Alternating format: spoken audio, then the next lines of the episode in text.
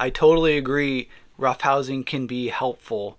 There's lots of developmental benefits, such as they develop strength and coordination, they develop problem-solving skills, it helps teach boundaries and how to be assertive, it teaches them emotional self-regulation, when to pull back and when to be rough but not too rough, but also like not be pushed around. It also helps with bonding too. Just having that close interaction and that touch can be super helpful as well. However, it is important to note being mindful of the rules and boundaries for your kids. Some of them can be rough and tumble and wrestle just fine. Some push it to the limit, and sometimes it's just a powder keg. So you know your kids best.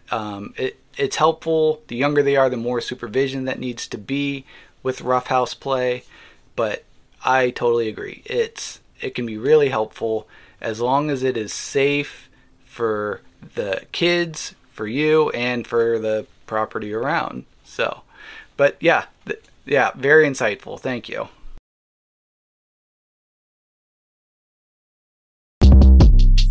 Shortcast Club.